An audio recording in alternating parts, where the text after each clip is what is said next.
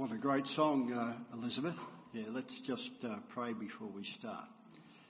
Father, we, uh, we do thank you and we do hail you as Lord, uh, King Jesus, the uh, Saviour of the, uh, the world and the Lord of heaven and earth.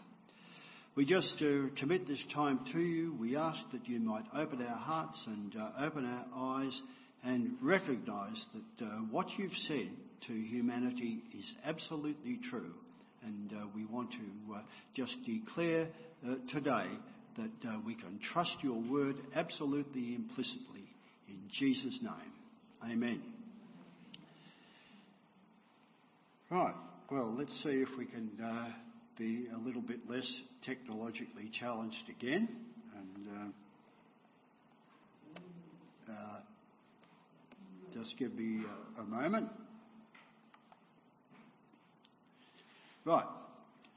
Okay. Well, uh, uh, isn't that uh, that song really uh, appropriate for the uh, the sort of things that we've had in the uh, the readings? And as I read from the second passage in in Acts, Paul said to the Greeks, he said, "Truly, these times of ignorance God has overlooked." But now he commands all men everywhere to repent because he set a day on which he's going to judge the world in righteousness by the man that he's appointed. And he's given proof of that by raising him from the dead. And that really is the uh, the, the crux of uh, you know my experience. What I was uh, what I was transformed by is the knowledge that Jesus Christ had really risen from the dead, and uh, what a uh, transforming experience that was. Anyway, I started off by uh, talking about all the things that we do, but I didn't really explain what Creation Ministries is actually all about. And what we are all about really is the truth of this book in its absolute entirety. And uh, you might say, surely uh, all churches that call themselves evangelical uh, believe that, that the Bible is the Word of God and it's true in its entirety. But in practice, they don't really. And I found that out with uh, some people in the uh, lovely fellowship that Heather was involved in in England. They had to give me all sorts of explanations that really departed from the truth of the Word of God. And the same thing happens, unfortunately, in modern Christian churches because the Bible clearly teaches a young earth and a global flood. And many Christians don't believe that. I was given all sorts of explanations. I now know what they were called, all to try and fit in what the world wants to tell you about the long ages, the millions and billions of years, and that's completely contrary, really, to what the uh, the Bible says. And I suppose the uh, the first one that I was given was this idea of the gap theory. And the gap theory is the idea that maybe between the first two verses of uh, Genesis chapter 1, between verses 1 and 2, there is a possible millions and billions of years gap. Because the Bible tells us that uh, uh, in the beginning, God created the heavens and the earth, and the earth was formless and empty. Well, they looked at that and they thought, well, maybe that's a, uh, a mistranslation. Maybe we can translate it as the earth became formless and empty, and therefore perhaps we can put in a uh, millions or billions of years gap between those first two verses. So that was known as the gap theory. But then the, uh, the next one was the day age theory that although the, uh, the Bible says God created over six days, maybe a day can be more than just a 24 hour day. And they use as the uh, example of that what uh, we read in 2 Peter about uh, with the Lord a day is as a thousand years and a thousand years as a day.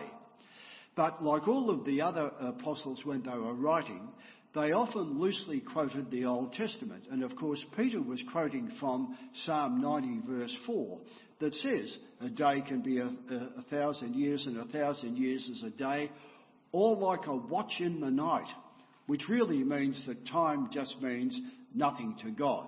And there's no way that you can use that to justify long ages as represented by each day. And then the next one was what a variation of that, what they called progressive creation. That uh, he uh, did one thing on the first day or period, and then another on the next, and so on. Progressive creation. The most popular these days amongst uh, evangelicals is what they call the framework hypothesis, and they take the uh, the six days of creation and they say they don't really mean uh, six 24-hour days. What God did on the first three days was He He made the sea and the atmosphere and the earth, and then He filled them with the fish and the birds and then people and animals. So they they can get rid of the, uh, the idea of 24 hour days because it's a theological framework and uh, it doesn't really uh, represent time. And that's a very, very popular view amongst a lot of uh, evangelical churches uh, in Australia and uh, in Sydney. And I suppose you get from that what they call theistic evolution, the, uh, the idea that God started the ball rolling by creating, and then evolution took over, and we end up with with what we've got now. And uh, that could have taken its course supposedly over millions and billions of years.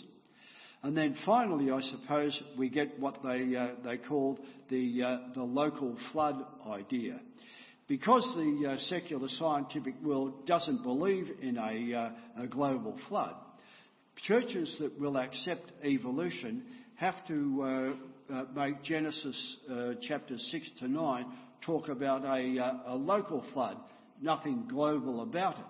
But of course, when you look at the, uh, the wording of those chapters, it says all, every, highest, and so on. All of those uh, superlative type statements. So there really isn't any way that you can get away with the idea that the, uh, the flood could be local. But these are the sort of things that uh, Christians over the years, probably since Darwin, have come up with to try and accommodate the uh, millions and billions of years that the, uh, the, uh, the, world teaches. Anyway, uh, I know, as I said earlier, that you've had uh, d- different creation speakers here, and we all come from different backgrounds. So we all tend to uh, focus on the area of specialty that's pertinent really to our background. Now, my background is, uh, is medical, so I tend to focus on uh, biological, uh, biological things to demonstrate the truth of the, uh, the Word of God. So this talk is going to be largely around uh, biology.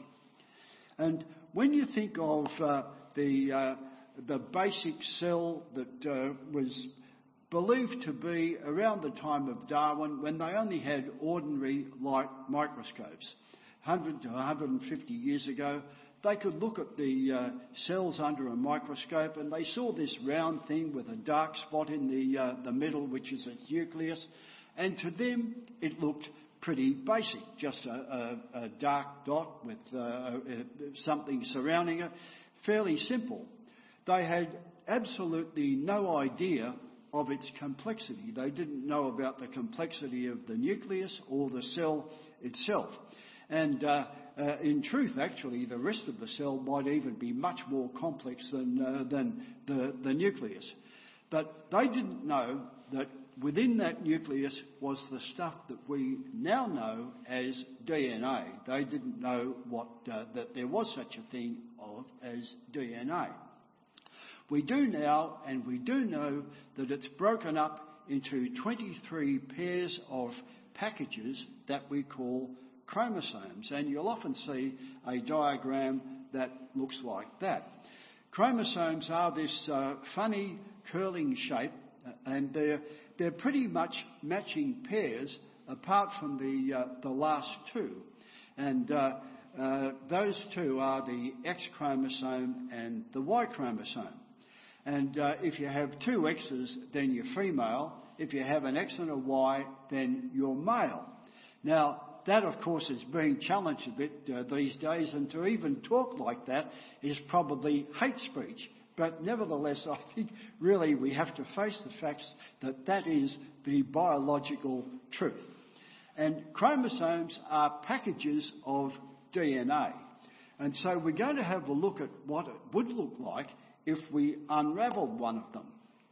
And this diagram uh, has taken one of those uh, funny looking uh, chromosomes out and unravelled it. And it's a bit like uh, unravelling a, uh, a skein of wool. You will get this long string of stuff that we call DNA. And we know that if you take a segment of that DNA, that's what we refer to as a gene. And if you had blue eyes, then you would have a stretch of DNA that codes for that, uh, those blue eyes. So what really is the stuff that we call DNA? Well, you'll often see a, a classic diagram like this, and it's a bit like a twisted ladder. It's a uh, biological compound made up of organic molecules, but it looks like a twisted ladder. And uh, that ladder has got sides, and like a ladder, it's got rungs. And of course, this is on a, uh, a nano scale. And the sides of the, uh, the ladder that we've uh, got here in yellow, they're a compound of a sugar and phosphorus. It's a sugar phosphate uh, compound. And the sugar is a sugar called deoxyribose, and that's where DNA gets its name. And when you look at all of these technical sounding names, in organic chemistry, if you see something ending in O's, it means it's a sugar like we've got glucose and sucrose and fructose and lactose and ribose and deoxyribose. So that's where DNA gets its, uh, gets its name from. We also uh, have the rungs of the ladder. And the rungs of the ladder are the four nucleic acids or nucleotide bases. And the four of them are adenine, thymine, cytosine, and guanine. And for simplicity, we like to give them their first letters A, T, G, and C. And each rung of the ladder has got two of them, and A always lines up with T, and uh, G always lines up with, uh, with C. And when you line them up a bit like this, you can see that it's a code. You know, you see A, T, G, A, and, and so on. So it's obviously a program using four letters. Now, if you compare it with a, uh, a computer type program, the computer program uses all the uh, symbols on the keyboard and it looks like it's a whole lot of symbols, but really uh, there are only, each symbol is made up of only two, an on or an off switch. So uh, a computer program really only has two symbols, uh, whereas DNA has four.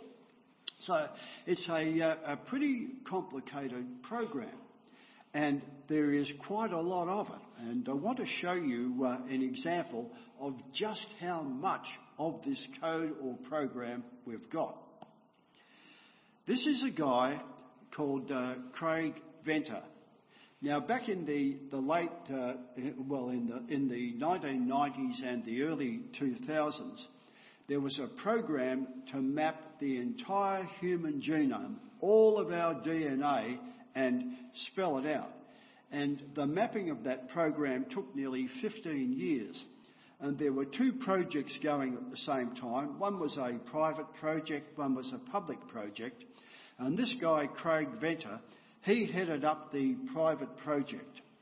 And he was the first person on earth to actually get his entire DNA, what we call his genome, printed out. And this is a, uh, a photo of him standing in front of his printout. And as you can see, it is, a, uh, it is an absolute library. There were 175 volumes 175. 750 A4 sheets per volume, each page printed both sides.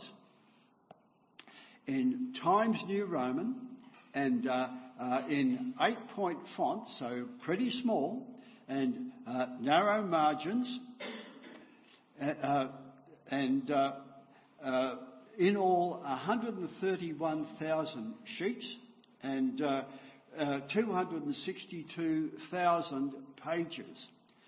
And this is what each sheet looked like. And uh, if we have a look at a close up of that, this is what it is.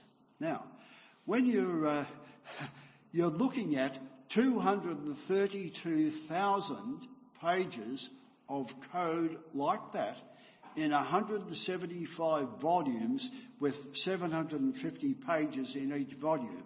Now, that is quite a large program, I think you will agree. and, and even the, if you are an evolutionist, you have to believe that that program wrote itself.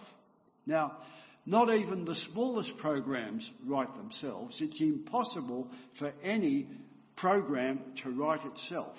And a program of that size was written by an intelligence absolutely beyond our comprehension. The Lord God Himself, uh, uh, the complexity of it even exceeds the superficial appearance of it because it runs itself, it corrects itself, it repairs itself, and every living thing has got a program something like that. Obviously, not always that size, but even the smallest cells we know, like bacteria, have got a, uh, a pretty sizable program. And uh, to get from a bacterium to a human, obviously you would have to add a whole lot of extra information. But there's really no way of adding uh, uh, information that is meaningful.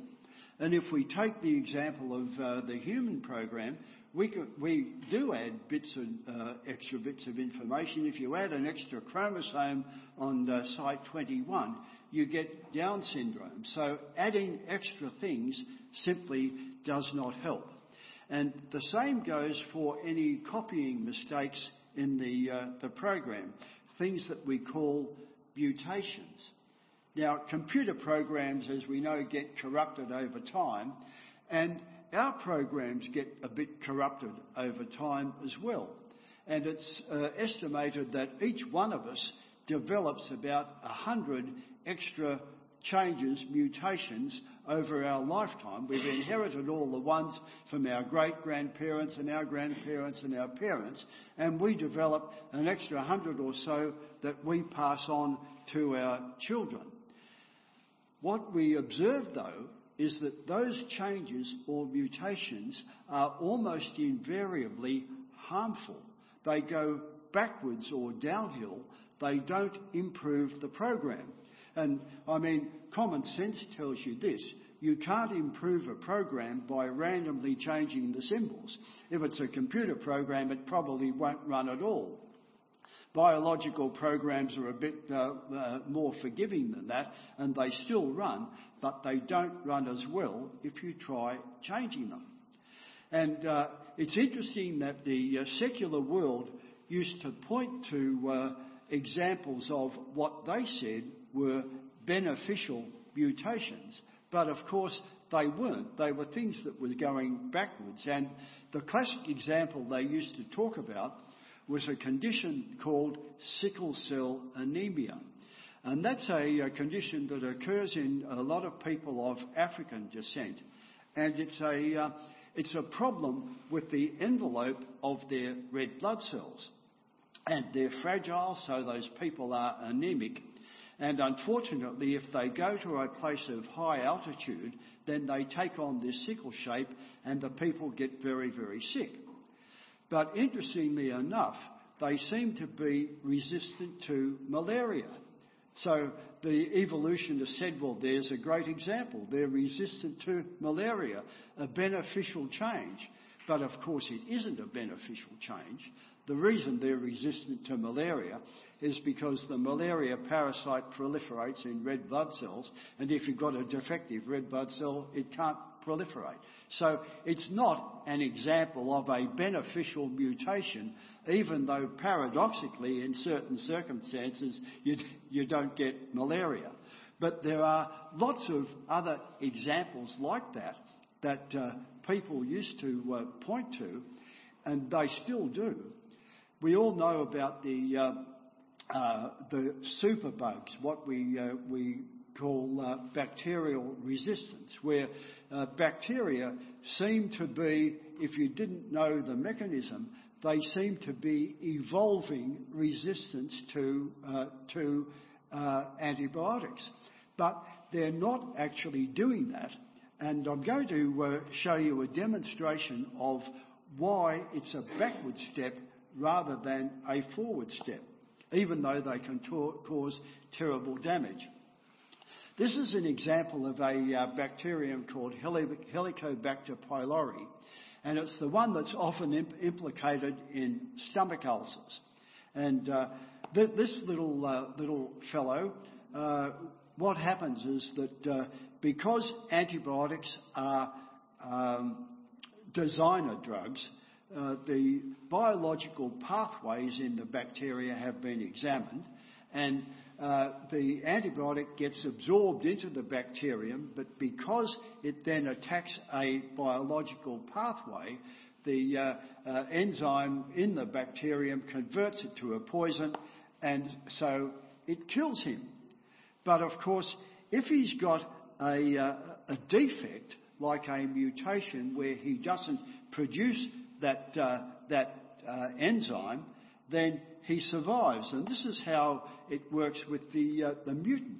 He gets the antibiotic into him all right, but because he can't produce the enzyme, he paradoxically survives in the presence of the uh, antibiotic because he's got uh, less infer- uh, that one uh, doesn't seem to be transferring. Anyway, let's see. It uh, seems to have seized up a little, I think, uh, Peter, but we'll see if we uh, can continue on. So, although the uh, bacteria are weaker, hello, we've gone. I don't know how we go back now. No. All right. I might need a, uh, a little bit of uh, rescue here because I've uh, uh, I've missed out on a few slides that I really wanted to show you, and, I'm not sure how we're going to. How do I go back, Peter? Can you go back about three or four slides? Back, back, back, uh, back, back. Uh, okay. Now, now we'll go forwards again. Okay. Right, we'll go forwards, we'll go forwards, we'll go forwards, we'll go forwards. Right, okay. All right, so he, he, uh, he survives because he's got less information. But of course, a lot of people who, uh, who think they know do not realise that that's really what's happening. And I've got a slide here of a, uh, uh, an art, uh, well, letters to the editor, I think probably from uh, a copy of The Australian quite a, uh, a few years ago. And uh, what happened there was there had been a bit of a debate on evolution, and these people uh, wrote into uh, the letters to the editor, and I've highlighted a, a couple of the comments there and you may not be able to read it, but the first one uh, calls himself a senior lecturer in entomology in the University of Adelaide. So he's an expert. He knows what he's talking about. The, the next guy is a honorary research consultant, Department of Mathematics, University of Queensland. So he's a scientific expert. He knows what he's talking about and the next one calls himself uh, Dr. Rory, whatever his name is, from the ACT. So they're all saying that they're experts and they know what they're talking about. And this is the sort of thing that they've said. This guy says the evolution of resistance of diseases to antibiotics and pesticides threatens our future health and well-being. The next one says,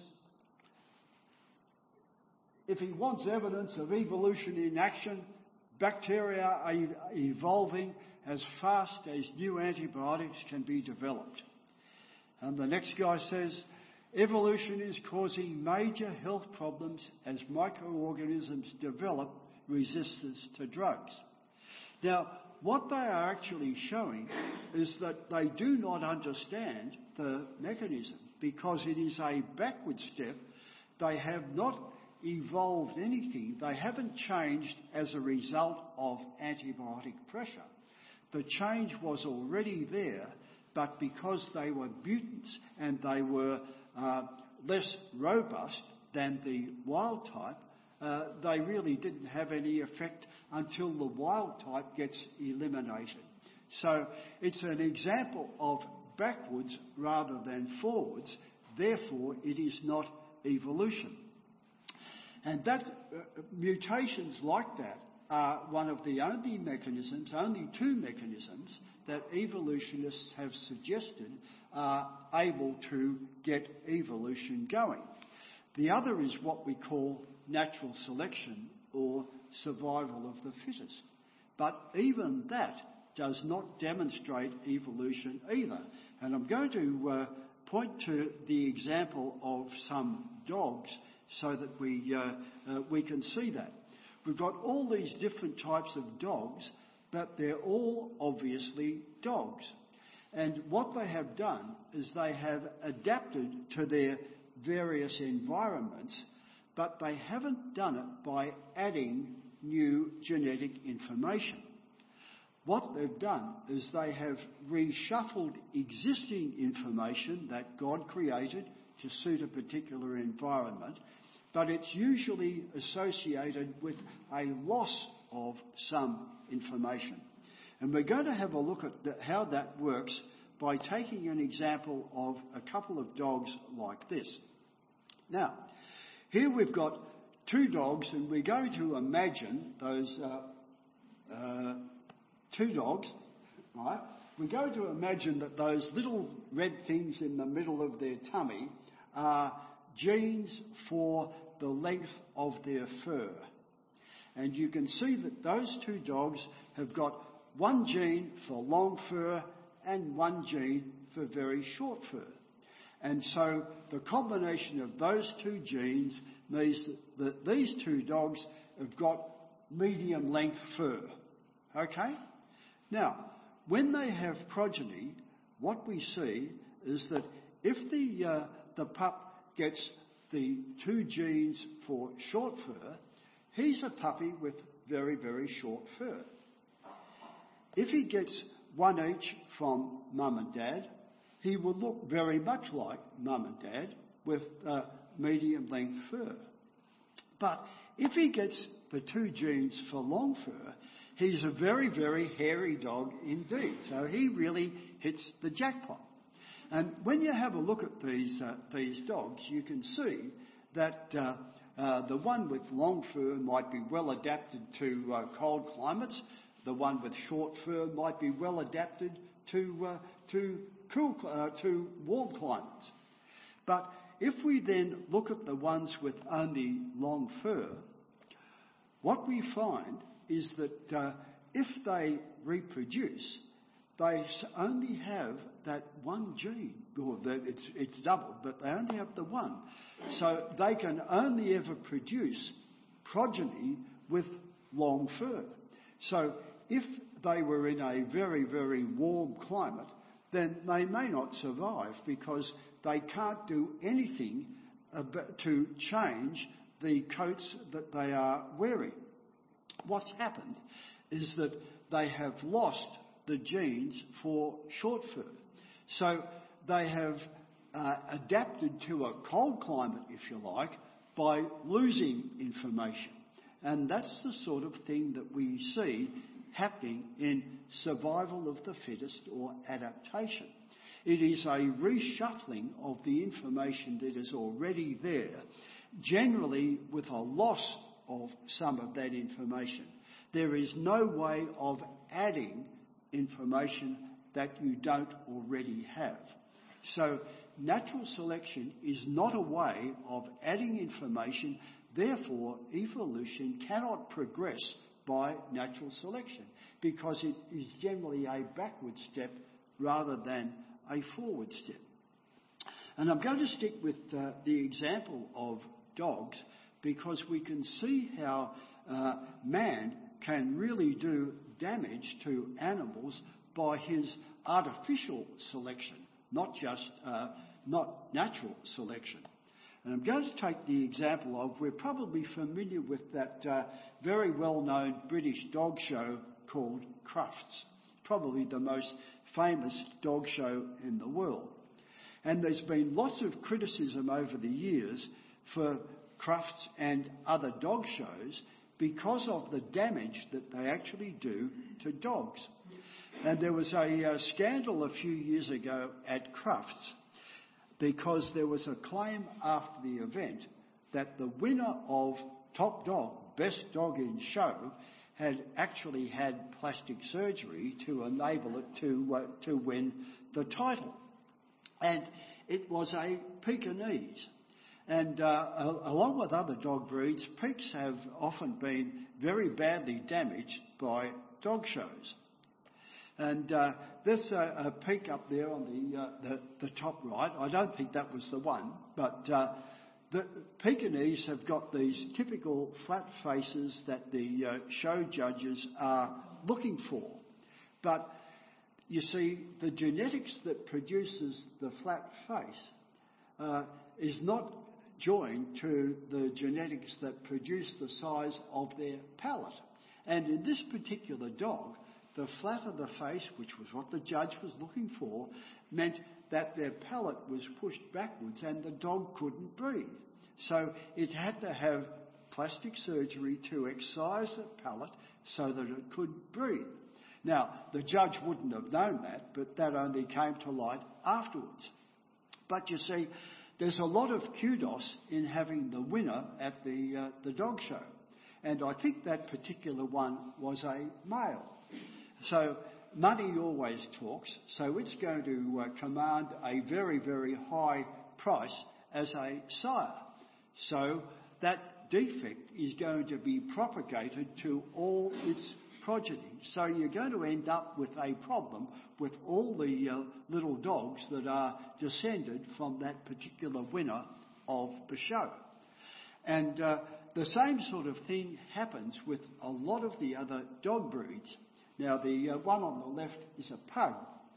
Our daughter had two pugs, and we used to take them for uh, uh, for walks, and it was absolutely terrible. They, would be going for uh, half, half a mile or something like that, and they'd be puffing and panting. They couldn't breathe because the, the, they have obstructed breathing because they've got these flat faces that uh, have been bred into them. And Pekes and French bulldogs, like we've got there, and British bulldogs, because judges at the shows have been going for the size of their head, the genetics that produce the big head does not produce a big pelvis in the bitches. And so all of those dogs like pugs, British bulldogs and French bulldogs have to be born by caesarean. They can't be born naturally. So uh, that's one of the reasons why they're so expensive, of course. But uh, but really, if man hadn't uh, uh, wasn't around, then that breed would die out because they would not be able to uh, reproduce uh, naturally. And there are a lot of other dogs that are in a similar position. And the problems are man-made. The show judges select for what they think is a desirable appearance, but with no other changes in the, uh, the dog's genetics, then there is a, uh, an ongoing problem. And inbreeding, like in, in uh, uh, uh pedigree dogs, uh, just concentrates all the undesirable mutations. So the changes are always downhill, both in mutations or natural selection. So when you look at the biology, you see that evolution really is impossible.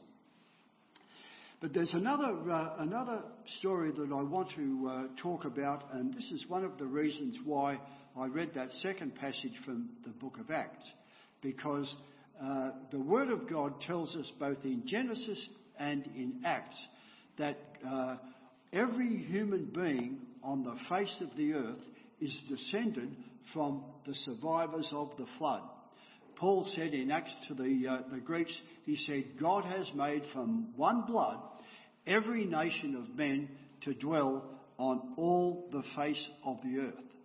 And when we look at uh, biology in action in mankind, we find that it supports the creation story and the time frame. Because the Bible is clear that everyone now on the face of the earth, regardless of their ethnic group or their skin colour, is descended from these three sons of Noah. And uh, when we look at what the time frame is, it's only back about four and a half thousand years ago. So we have all descended from those three boys four and a half thousand years ago. It's not a very long time. Now, the evolutionary story of mankind, of course, is completely different. You know, we've been going through stone ages and we go back hundreds of thousands of years and all of this sort of thing. But the Bible is quite contrary to that. It's only a little over 4,000 years. So we're going to have a look at the family tree of those boys. Noah had them as their three sons, and then he had six, 16 grandsons. Each of those, Japheth had seven, Ham had four, and Shem had five. And here are all those grandsons listed. And it seems from their names or the names that have progressed that they must have become the tribal leaders because all over Europe and the uh, Middle East we find cities and nations and languages named after those 16 grandsons of Noah. Uh, for example, we find the uh, uh, Gomer gives its name, to, uh, his name to the Germans the Medes or Persians after Madai. Uh, Tbilisi, the capital of Georgia, is named after Tubal. Moscow is named after uh, Meshech. Tyre and the Thracians named after Tiras. So all of the northern Europeans descended from Japheth. Those names are persisting in, uh, in Europe even to this day. If we then go to, uh, to Shem, the Semites, the, uh, uh, the Arabs and the Jewish people are named after Shem. Uh, the Assyrians of old, they're named after another son of, uh, of Shem called Ashur. Uh, the language Aramaic that uh, Jesus spoke, named after Aram, another son of Shem. So that we can see that these names are even persisting today. So common sense tells you it cannot possibly go back hundreds of thousands of years. It's obviously very, very recent. And uh, Cushan put uh, old names for Egypt. Uh, one of his uh, sons was Canaan, the land of Canaan and the Canaanites. So that, this is uh, solid evidence that perfectly matches a book that was written three and a half thousand years ago. And the book says that those, uh, those four men and their wives were the only human survivors of a global flood, and the only land animals to survive were those with them in a huge ship. All the other animals died. Now, the secular world wants to deny that, but wherever you go throughout the world, there, there are cultures that have a flood story completely independent of the Bible.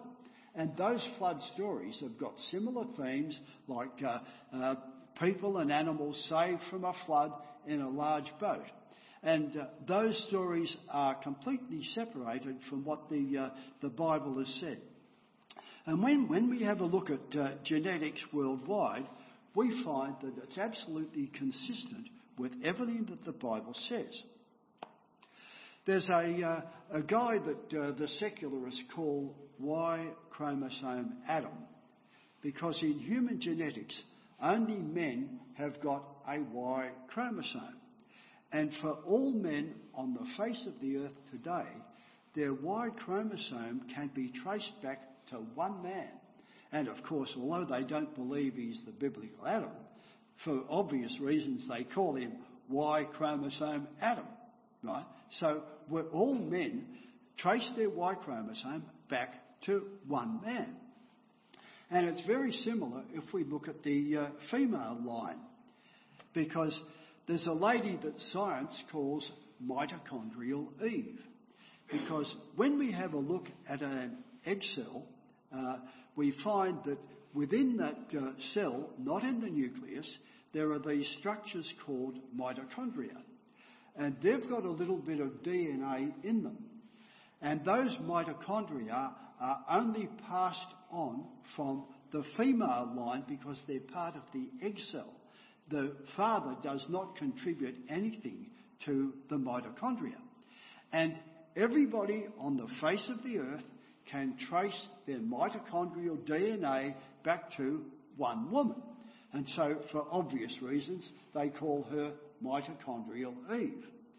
And the interesting thing about it is that although it traces back to one woman, there are three very slightly different strands of mitochondrial DNA consistent with the three wives of the three boys in the ark.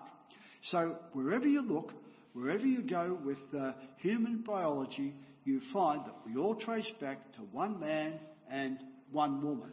Now the secular world can't really explain how that could be, they call them Y chromosome Adam and mitochondrial Eve, but they call that jokingly because they don't believe they were the biblical Adam and Eve. But of course, it's consistent with them being the biblical Adam and Eve. We can never say that what we discover proves the Bible is true, but we can definitely say that it is always consistent with what the Bible says. Okay, we could then ask does it really matter? It's all very interesting, but does it matter? And the answer, of course, is it does, because it actually has a huge bearing on the gospel that the creation story is true.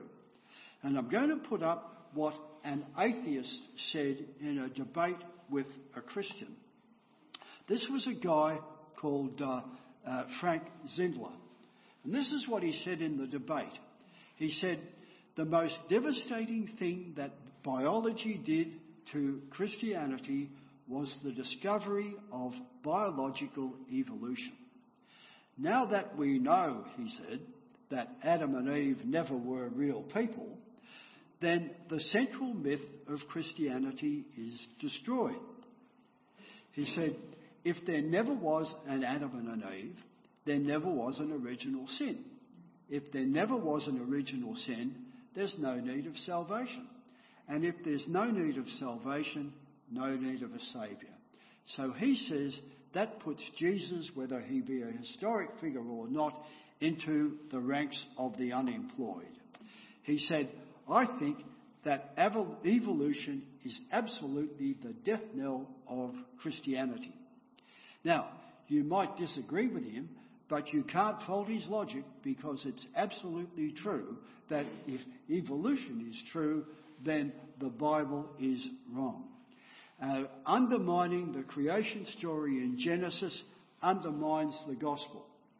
And people might say, yeah, but it's not a salvation issue. You're not uh, saved or lost whether or not you believe the creation story as Gen- uh, Genesis says it. And that might be true for the individual Christian. But it is a salvation uh, uh, issue for those who reject the Jesus event because they've been persuaded that the Bible is actually myth and legend. So, so uh, those people are lost because they can't believe the Jesus story because they have been indoctrinated with the evolutionary story. Now, in my journey, I was one of them for nearly half of my life.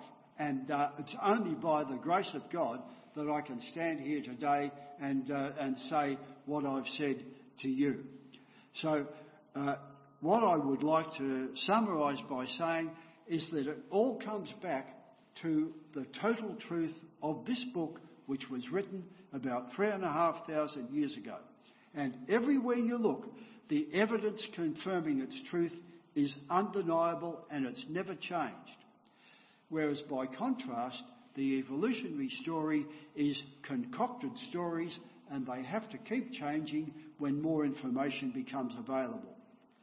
And at Creation Ministries, our contention is that the book is totally true. And uh, when you look at our present world and the way it's going, I think in the months to come and months and years to come, we are going to need to depend on its total truth like never before. Particularly the uh, areas where it talks about God's promises to his people for their protection and sustenance in times of uh, real trouble. Society is not getting better, it's going backwards, but by the grace of God, his word never changes. So I'm going to uh, stop there and I'd like just to, uh, to pray to conclude. Lord, we, uh, we do thank you for all the things that you have revealed to us uh, that are absolutely consistent with your word. It has never changed and it never will change. Your word is truth and it's righteous altogether. And so, Father, we, uh, we just come to you now. We submit ourselves to its truth, the dependence on it, uh, dependence on you for every breath that we take, every step that we walk, and every, uh, every mouthful that we eat. So, Father, we say that we are dependent on you. We thank you for what you do for us and look after us in Jesus' name. Amen.